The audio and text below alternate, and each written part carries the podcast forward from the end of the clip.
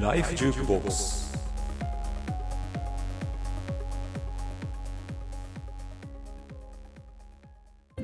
ライフジュークボックス第7回でございます。始始まりましたね。でも相変わらず滑り出しが こけるっていうかなんか順調じゃないね慣れてない感がね慣れてない感がね。いつもなんか1回目な感じがそうだするよねね。。すごい素人感がね、いつまでたっても 初心忘れず。初心忘れずですそういうね。意味でねええまあでも7回ですからね。はさっきセブン。出ましたですね。続きましたとうん。まあでは今日も相変わらず、えー飲んでおりますけども。い。はい。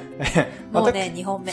2本目ね。もうね、ちょっと今日はまたあの、さ収録前の、はい。また雑談が弾みましてですね、えーもう2巻目いっちゃっております。うん。はい。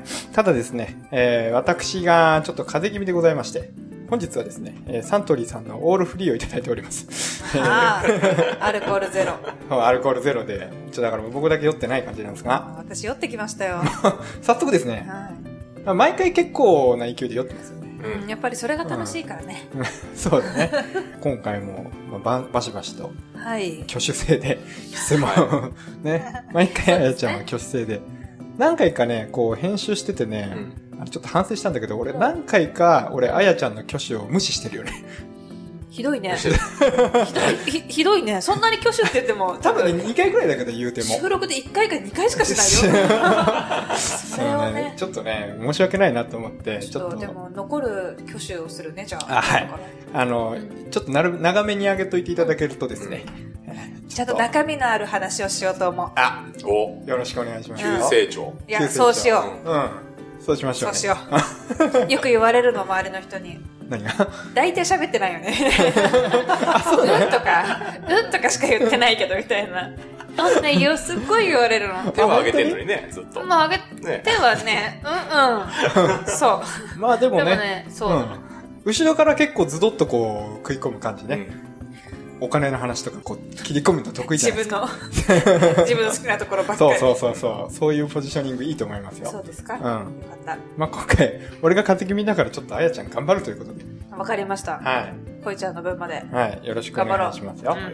はい。えー、で、第7回の、えーゲストでございますけども、えー事業創造コンサルタント兼メンタルトレーナーの、えー、広瀬慎之介さんです。よろしくお願いします。お願いしますよろしくお願いします。いやー、ちょっと一番言いにくかった、今回。まあ今回ね、広瀬さん、あの、僕と、まあ、あの、まあ、知り合ってまだ1ヶ月くらいなんですけども、はい。えー、まあ、結構ですね、本当にいろんなことをやられていて、まあ、実際にはあの、フリーランスというよりは、もう、会社にされてる感じですよね。はい。はい。まあ、なので、せっかくなのでね、会社の紹介と、まあ、ご自身の紹介と、えーしていただけますでしょうか。はい。えっ、と、株式会社小石川というちっちゃい会社をやっていて、はい。えっ、と、人とか組織の、えっ、と、本領発揮をサポートするということをしています。なんか、うまく回っていないとか、えっ、と、本来持っているものを発揮できないっていうのをお手伝いしていて、で、それが、あの、新規事業作りであったりとか、あるいは、マイナス面に触れるとメンタルヘルスの対策だったり、えーそういうことを、えっ、と、している会社ですと。うんで、私自身は、えっ、と、まあ一応企業の代表取締役ということにはなるんですけれども、うんまあ、そう言うとかっこよさそうなんですけど、んもともと、打つ紐ニートで、なんか、気になるワードが出ましたね、今ね。うん、ぐちゃぐちゃしている人生から始まっていて、ん。で、起業して、あの、猫がいるコワーキングオフィス、はい猫ワーキングっていうのを作ったんですけど、うん。まあそれもなかなかうまくいかなくて、うん。今度打つ紐にと達重債務者になって、おーそこはなかなか結構深いところまであるな、みたいな。アビリティが一個増えた。純区ですかで、えーっと、まあ、上がったり下がったり騙されたりとかしながら、あの、今、今ここなうみたいな。だいぶ飛んできた感じが。まだ成功してない感じが。ねちょこちょこ聞きたいところはありあったんですけど。いやいっぱいあるでしょこれ。うん。まあ、そういう意味でアップダウンの激しい人生な感じがしていて、うん。まあ、そういう意味では、なんつうかな、アップな人も来るし、ダウンな人も来るし、う。ちのそのインターンとかにもそういう感じの人たちがいながら、僕のところで学びながら、ななんとかこう自分を変えていこうっていう人たちもいらっしゃったりしますね。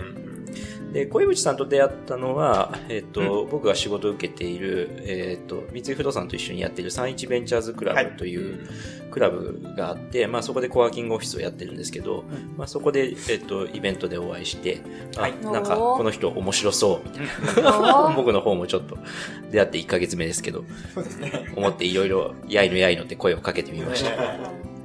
なんか、パッて言ったら意外にすぐ出てくれるって言ってくれて。ううんん。なんかこれを機にね、もう本当に聞きたいこといっぱいあるんですよ。で聞いてこね、聞いてこうね。どこから手をつけていいかわからないぐらいだよね。本当だね、ちょっと、そうそう本当多いからね。そうなんだよね。でもね、あのーまあ、いろいろやられてる中で、この間ちょっと一緒にやらせていただいたんですけど、うつ会議っていうゲームがありまして。はいはいはい。ゲームでいいの？ゲーゲーム。これね、ゲームであることが結構重要な感じで、うんいや、本当にね、その、まあ、か僕も一回だけやらせてもらったんですけど、まあ、うつの人をどう対応していくかみたいなのを、こう、チームで、こう、まあ、うつの人を救うというか、まあ、そういう概念のボードゲーム、あのリアルボードゲームなんですけど、なかなか本当にゲーム性がしっかりしててですね、純粋に楽しめたんですよ。でも、広瀬さんはこれをもう、あの、会社の、あの、研修ですね。研修としてやられてるってことですね。えっと、ちょっとラジオじゃいろいろ伝えられないところもあるんですけども、そうですね。あの、うつ病のサポートの仕方を学ぶ研修とか、あうん。の、メンタルヘルスどうやってやったらいいかっていう会社の研修いっぱいあるんですけど、一つ大問題があって、まあ、ぶっちゃけて言うと、眠いみたいな。座学の。座学で、そう、なんか、で、参加する人たちも人事から言われたから来たみたいな感じなので、まあ、眠いみたいな。そうですよね。うんどんな内容なんですかね？あの、いや、うつ病のその研修とかって、あの、お医者さんとか、えっ、と、社労士さんとかやるんですけど、専門的な話にもなりやすいんで、難しいんですよ、内容が。うん。で、えっ、と、なかなか自分ごと化もしにくいんで、えー学びにくいっていうのがありますと。だけど、えっ、と、うつの周りの人たちがサポートしてくれるって、すごい大事だっていう厚生労働省の調査とかもあって、うん。じゃあ周りの人たちがサポートできるようにどうしたらいいかっていろいろ考えていった結果、感情移入させればいいと。うん。うん。で、感情移入させるのに、まあ、もう漫画とかエッセイとかいろいろあると。うん。新しいことやりたいと。うん。ないのなんだろうって思った時に、ボードゲームとかカードゲームねえやと思って、うん。で、カードゲームでひたすら、うつの気持ちを、あの、とうとうと分からせるゲームを作ってやろうと思って、最初に作ったゲームは、あの、みんながうつになるっていうゲームだったんですけど、やばすぎるなと思って、うつになる。だから、うつよりなった人が勝ちみたいな。いや、ななんていうんですかね、その、プレイヤーが鬱になっていくんですよ。ゲームの中で鬱になるんじゃなくて、やってるプレイヤーが、どんどん鬱になっていくみたいな。研修終わった時みんなもう、全部うつ状態。ちょっと鬱っぽくなってるっていう？確かに。辛い。それはすごいな。作った開発者が、まず、ちょっとこれ気持ち悪いから、俺やめていいみたいなことを言い始めるみたいな。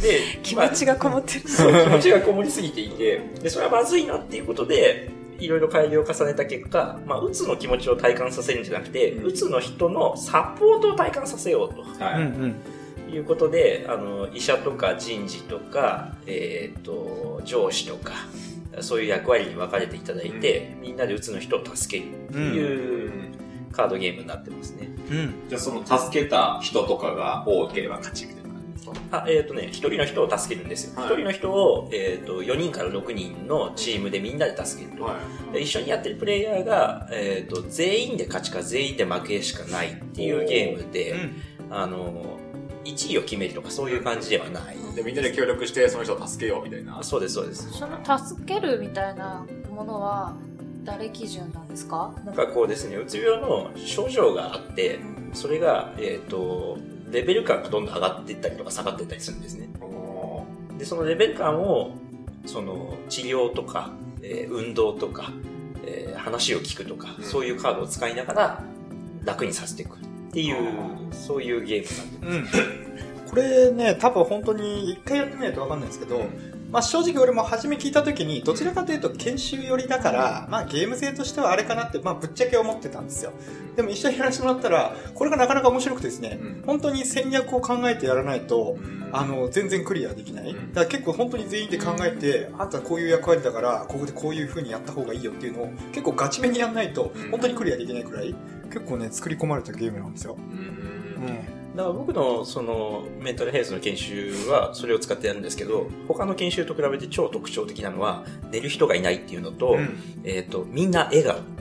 あなんかこう、うんうつの症状とかが出てきて、あの、こんなひどい症状とかあんなひどい症状とか出てくるんですけど、もう、やべえ、こんなん出ちゃった、ははみたいな。実際そのうつの症状知らないですそ私う、そうだよね。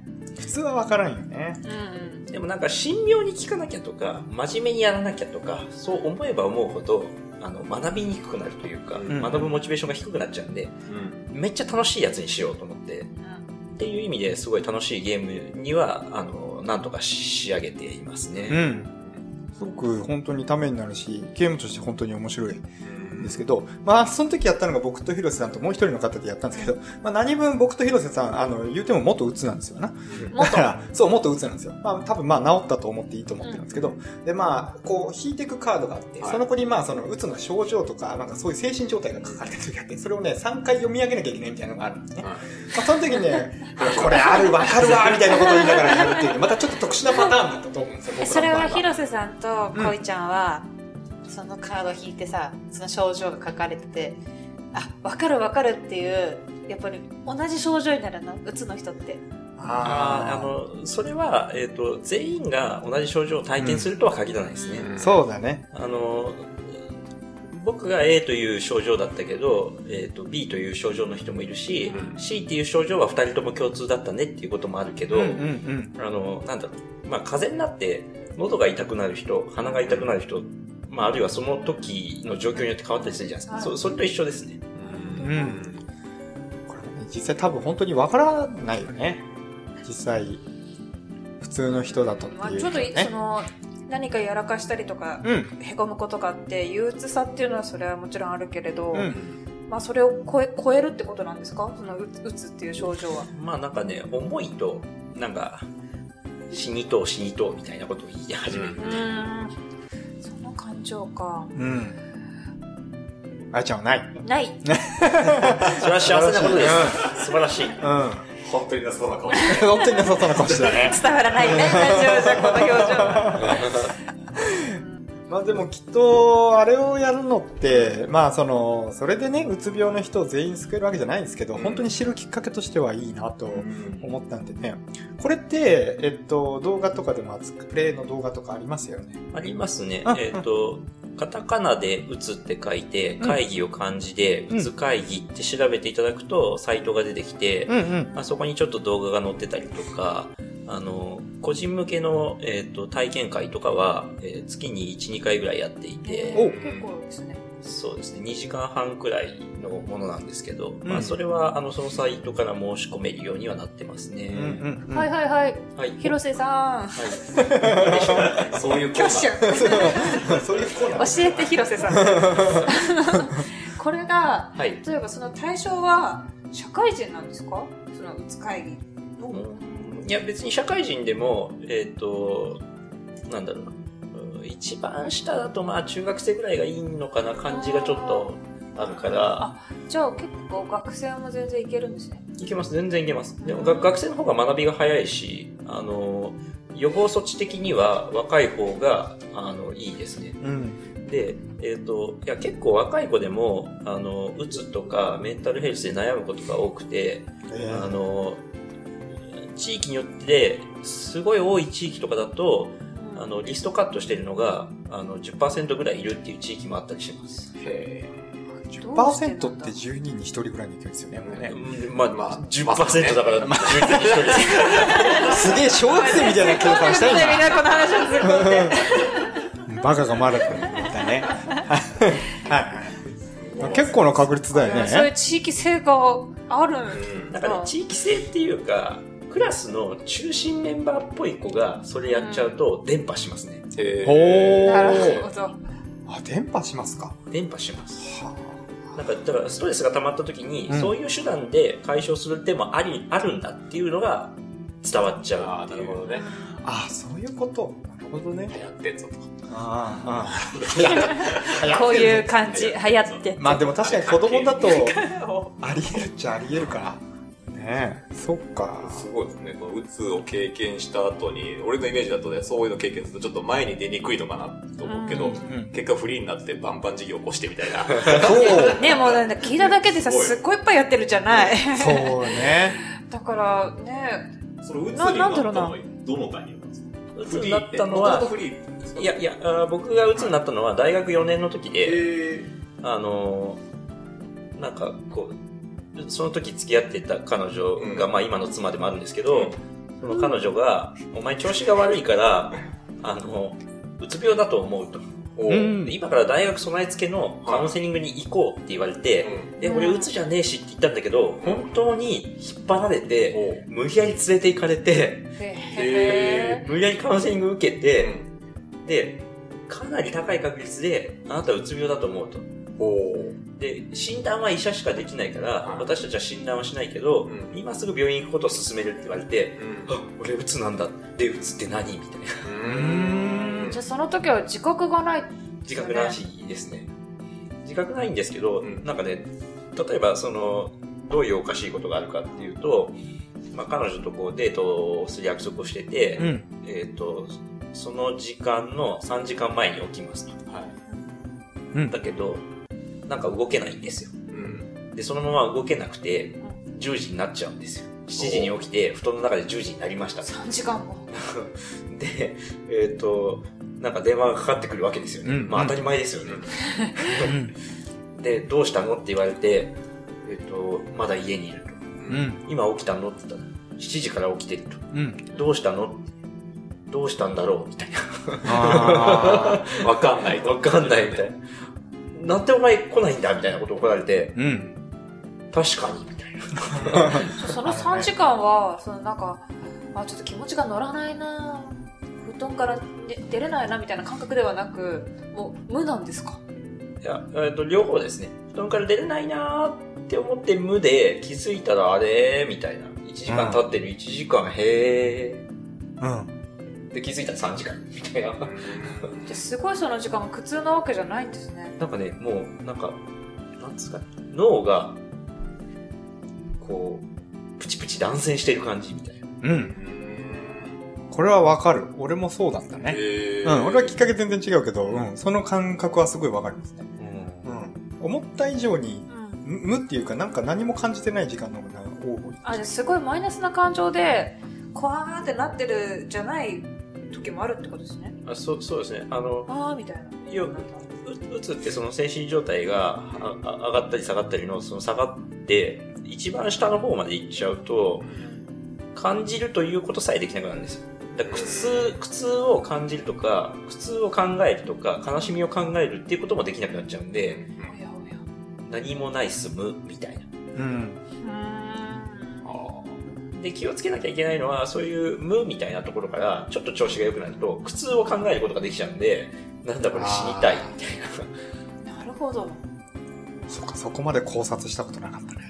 まあでもそれはよく言われることですね。うつ、うつの一番低く沈んだところから治りかけが自殺しやすいみたいなことは言われていて、そうだな。俺も言われた、それ。なるほど。それは診断を受けたってこと？うーん、なんか、その治りかけが危ないからって言って、個人的には元気になったつもりだったんだけど、なんか今が一番危ないから、もっとこう、養生っていうかね、そんな感じなことを言われてたのは。で、結構俺もイメージしてたのと違くて、別に泣く時も無表情で泣くの、俺。なんかその時。なんか、なんかね、気、気づいたらそう、気づいたら涙が出てるみたいな。これも俺、あの、今の妻にうん言われて気づいて。あそれまで自分でも泣いてるつもりもないのに、なんか泣いてるよみたいな。あれみたいな。結構そんなところから始まる。だからまあ、あの、うつ病って心の病気っていうとちょっとわかりにくいんですけど、か簡単にもっと言うと、脳という臓器の機能不全なんですよ。うんで、えっ、と、脳がうまく動かないので、本来ならば感情を出す部分とか、うん本来ならば感じ取れる部分とかが欠落したりとかします。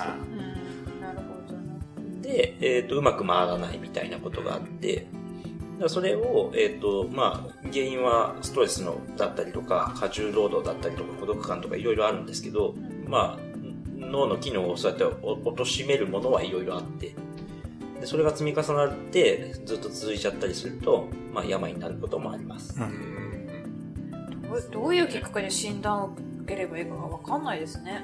わかんなくて結局だから僕は無理やり連れて行かれた。うんうんうんなんかよくブラック企業とかにいたらなりやすいみたいな感じだけど、その大学時代にそういうなんかストレスフルな状態になってたああ、ストレスフルでした。で、何をやってたかっつうと、うん。うん。えっ、と、某家電量販店の、はいえっ、と、カメラ売り場であバイトをしてたんですけど、あ大変そう。大変そう。大変そう。今のでね。今のだけ今のでね、思ったね。1日1回以上クレーマーが来るんですよ。あ一回、それは、来ちゃうんですか？その人自体が？電話とかじゃなくて？電話もあるけど、来ちゃう。や来場されるだな。で、僕バイトで入ったんですけど、クレーマーに対するトレーニングとか何にも受けてなくて、うんカメラ知識に対するトレーニングも何にも受けてなくて、いきなりこうクレーマーとか来るわけですよ。うん。うわーみたいな。っていう職場だったのと、まあそれから大学が、えっと、ゼミをやってたんですけど、結構パワフルなゼミで、僕がやってたのが、えっと、グリーンツーリズムっていうやつをやってたんですけど、うーんと、農、農家っつうかな。地域の人になりきる旅っていうのをやってたんですよ。でそれが例えば、その地域の人が農家が多い地域で、えっ、と、農家のところに農泊っていう形で泊めてもらったりとか、うん。漁師のところに泊めてもらったりとか、あの、民家に泊めてもらうみたいな、その地域の人になりきる旅を作ってたんですけど、うん。福島県会津地方でやっていて、うん。えーそれ自治体の職員とか農家さんとか、えーっと、県庁さんとか先生とか、あのーまあ、ゼミの、えーっと、仲間とかを全部取締役が僕だったんですよ。だから農家さんからの要望も来るし、うんツアーに行きたい人たちからの要望も来るし、一緒にやってる学生からの要望も来るし、先生は途中でちゃちゃを入れるし、うん。なんかすごい複雑な。そうですね。でそれを全部僕が調整してて、まあまあ、ストレスフルっちゃストレスフル。そうですねうんそれは。そうだね。相当若い段階から中間管理職みたいな感じの 仕事をやってたのね。数字20、21、2とかそういう感じそうですよね。そうです、そうです。うん。大変だわ。で、なんか、ある日突然ん、ぶっ倒れて、うん。腸に穴が開いていますと。おおで、血が止まらんみたいな状態で、で、まず休んで、で、うん休んだんだけど、なんか調子がおかしいって思ってる最中に、さっき言った妻にこう、無理やり連れて行かれて、うつだ、みたいな。すごいですね。ストレスを如実に、体は反応するんだなと思いましたね。血便が出るみたいな。あ、それ結構ですね。うん。体に出ちゃうのは相当だね。夜寝ててめっちゃ腹が痛くてう、んとりあえず行ったら、まあ、血が出るわけですよ。で、全部で出るから、これ水分足らなくて俺死ぬんじゃないかと思って飲み物飲んだら、それもまた出るんですよあ、。じゃあ、やばい。相手会に。止まらないんだね。そのまま、トンってね。それつっちゃう。あーっていうね。いや、壮絶な。その後ってどう、どうなったんですか？普通に認定されて。普通になって、就活やってたんですけど、あの確かに。まあ、そのまま8時間とかとてもじゃないけど、はは働ける気もしなくて、うん。えっ、と、まあ、あと、地域活性をしたかったんですけど、うん地域活性できるところに就職できる気もしなくて、うん。大学院にうん行きましたというか、逃げましたというか、で、デジタルハリウッド大学院というところに行きまして、まだできて2年目の大学院だったんですけど、なんか、何分の1だろう ?4 分の1か5分の1ぐらいがうん。起業しちゃうみたいな、へうんそういう大学院で、まあそこはそこですごい楽しかったですね。で、大学院行って、まあそういうことを学びながら、その、療養というか、病気に対する対策もしつつ、えっ、と、不動産検索サイトの大手さんのところに、うん。えっ、と、プレゼンする機会をもらえて、うん。俺、地域サイトを作って起業するから、700万円よこせって言ったら、お前に金やってもマジ無駄だって言われて、だけど、うちでも地域サイト作ってるから、はいうんお前来んかって言われて、うん何話で、社長が言ったから、うん。そのまま入れるのかと思ったら、うん。一次面接以外全部やることになって、あ、そうなんだ。筆記も SPI も全部やって、結構ですね、それで。エントリーシートも出して、あれあれ、普通の面接の流れをそのまま。で、えっ、と、その不動産検索サイトの、えっ、と、新規事業部の、あの、地域サイトの方に入ったんですね。おで、ただそこでもまあ1年ぐらいではい、また再発しちゃって、うん。で、打つ日もニートになるっていう。すごいねうん。その再発っていう感覚も知りたい。再発？な、なんか、あの、初めての再発はうん。よくわからないんですよ。あ、そうなんだ。うつになった時と同じで、よくわからないんですよ。うんうんなんかうまくいかないみたいな。で、ある日突然うん。動けないみたいな。うんうんうんまあい、いろんなところに体に症状はもう出てるんですよ。うんうんうん。出てるんだけど、それがうつだみたいなのは気づけないみたいな。うんうん。ちゃんと仕事できない俺が悪いみたいなことを思ってるわけです。あなるほどな。まあ確かにね、こう失敗して、あ、これ打つのせいだなって、うんあんまり自分じゃね、紐つ、なんかこう紐付けられない。そうだよね。そうだね。あ。うん。で、あの、うつと回復を、まあ、何度もしている僕も、今、このメールが返せないのは、うん。俺が怠けてるのか、うん。能力がないのか、うつだからかはう、ん。毎回わかんないですね。うん。うんうんうんで、あの、あんまりにもメールが返せないのが続くとうん、これうつっぽかったんだなって、後からわかるみたいな。あ、じゃあ症状がこう、うつっぽいなってところから、あ、全然違うが来るんですか？そうなんか感知しなくても、うつ状態っていう中で、うつかも、うつじゃないかもみたいな、また症状の違いがあるわけですか？なんかググラデーションなんですよ。その、1か100かじゃなくて、えっ、と、1から100の間があって、うつっぽさ70とか、うつっぽさ20みたいなところがあるわけですよ。の中で、今日俺ってどっちだったんだろうみたいなのを考えなきゃいけないので、ただこれがだから、うつ100%のやつがこうずっと続いてると、うつだったんだなって後から見るとわかるみたいな。ーう。うんん結構あれですよね。あの、初めて鬱になった時もそうでしたけど、結構外の人が気づくというか、自分じゃない一番近い人が気づいてくれてやっと気づくパターンってほとんどですよね。僕もそうでしたし。まあ、ほとんどかどうかは別にして、うんえっと、うつの当人の人が自分で自分を自覚するっていうのは難しいだろうとは言われてますね。んだからまあ、そういう意味では、あの、まあ、その当時の彼女もすっげえ言いづらかったと思いますけど、まあまあありがたかったですよね。うん今にして思えば。してもでもそれで結婚したんだよ。そうだよ。支えてくれて。そうだよね。幸せな話だと思う。真実の愛がここにあるよね。そうですそうですね。いや、よくあいつ捨てないでいてくれたなと思いますけどね。すごいそう思いますよね。俺逆の立場だったら、うん。捨てなかったかなみたいなし、なるほどえーみたいな。そうだね。それ打つ紐にと期間はどれくらいだったんですか？24、5ぐらいで会社を辞めて、ううん。27、8くらいまでおー、なかなかの。3年ぐらい？3年くら3い。年くらい。まあ、しっかり紐しましたね。ね。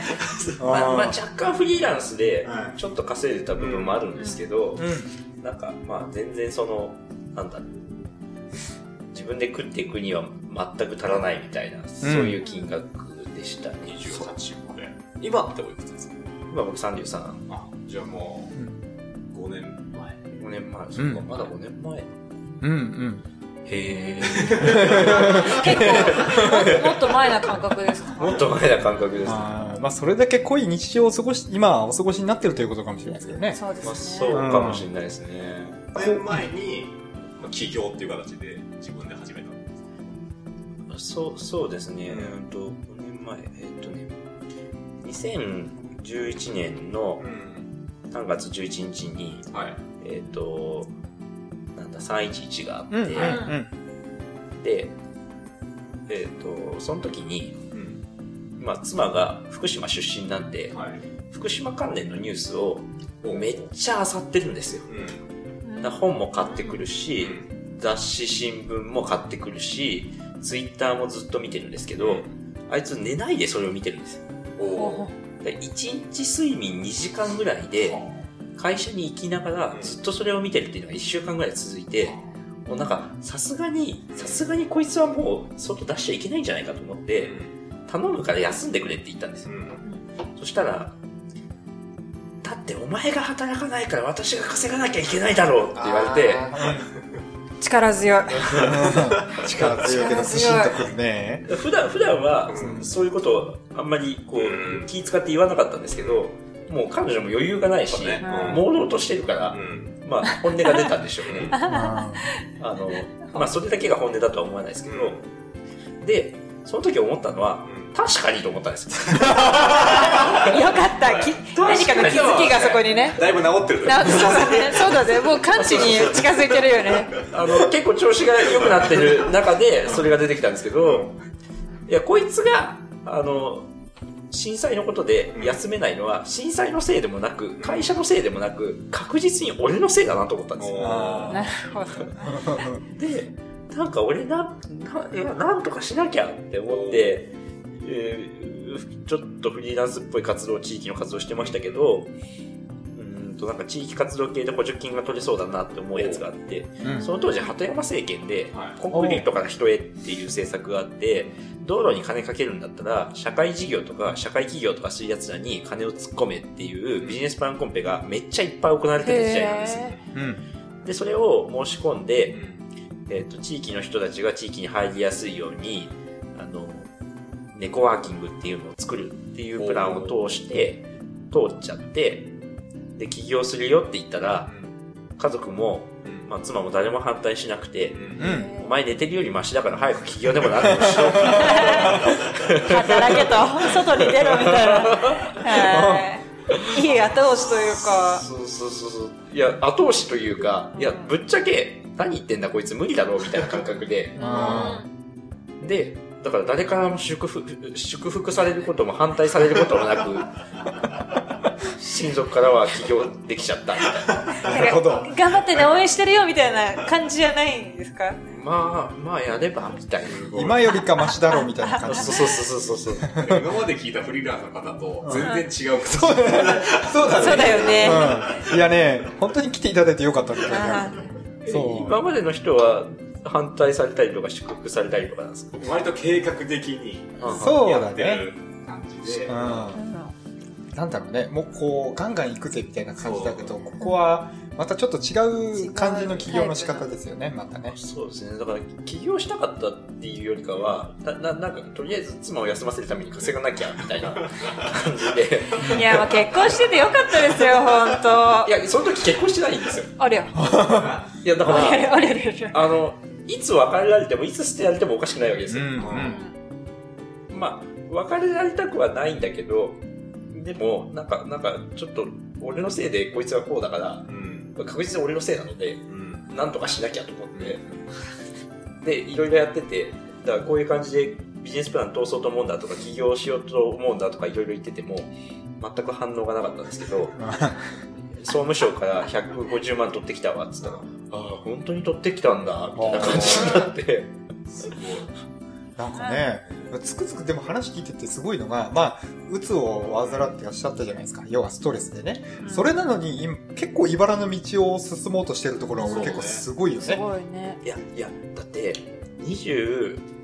27、8、9でうん、履歴書がスカスカなんです。履歴書がスカスカで、かつルーティンワークとか超苦手なんですよ。うんうんうんうんうん。コンビニのバイトができないみたいな。ああ、なるほど。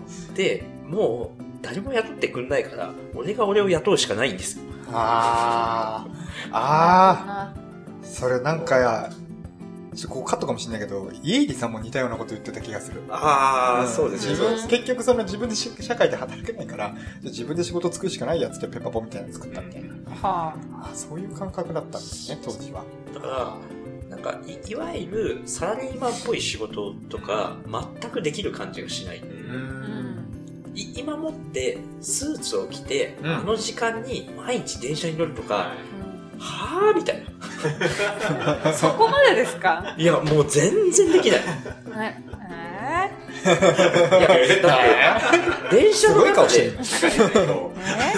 電車の中で、あんだけ近い距離で人と一緒にいるとか、ああ、それわかるな。信じがたいわかります。わかる。いや、でも、くあ朝って本当苦痛ですよね。あの電車の中って。そうだ。ね。吐いちゃうレベルで嫌い。そうだね。す結構ですね、それは。ああ、それはすごいわかるな。すごい気持ちそさびますもんね、なんかね。うん。いや、だから僕、その、朝9時に、例えば研修に行かなきゃいけないとかっていう仕事があったりすると、うん通勤時間に乗りたくないので、うん。あの、なけなしの金を使ってうん、タクシーにするか、うん。朝5時に起きて、先に行って、うん。そその行った場所でずっとカフェにいるかです。ああ、その時間はやっぱり、本当乗りたくないんですね。本当乗りたくない。うん。うん、伝わってきましたよ、今。いやー、わかるわ。社会人経験がうん、その不動産ところの1年しかないはい状態で起業をして、正直こう、仕事の仕方だとかっていうのは全然ないで、知知識としてないわけじゃないですか。ないですね、ないですね。どうやって生きてきたんですか？どうやってうん事業をや回してきたのか。頑張る。いい言葉。頑張る。いや、な、な、なんつうんですかね。えっ、と、その、まあ、大学時代の、うん地域の人になりきる旅の時からそうなんですけど、自分がわかんないことあるじゃないですか。うん調べるんですよ。うん。本とか読んで。で、調べたら、大体見つかるんですよ。おーいや、もちろん、んた、例えばそうだな、社内政治とかっていうのは難しくて、うんあの、え営業とかもそうなんですけど、ある程度の情報しかなくて、あとはやらないとわかんないっていう状態はあるんですけど、ある程度調べれば出てくるんですで大体みんなわかんないけど、例えば先輩とかから教わったりとか、会談会社の慣習の中で、その通りにやったりとかするじゃないですか。うん。でも、僕、クズ、クズ人間だと思ってるので、いっぱい読むわけですよ。そうすると、その、会社の先輩から教わる情報量よりも、多分僕の方が情報量だけで言うと多い。うんうんうん、うん、うん、うん、うん。で、その情報量の中で、少しずつやれば少しずつはできるわけですよ。うんっていう感じで、まあ、やっているというでも。授業をやりながら壁にぶつかったら、そすぐさま調べて、そうですね。解決するっていうのを繰り返していくみたいな。そうですね、そうですね。ひたすらそれを繰り返す。すごい。すごい。すごいね。本当に、なかなかできることじゃないと思いますよ、僕。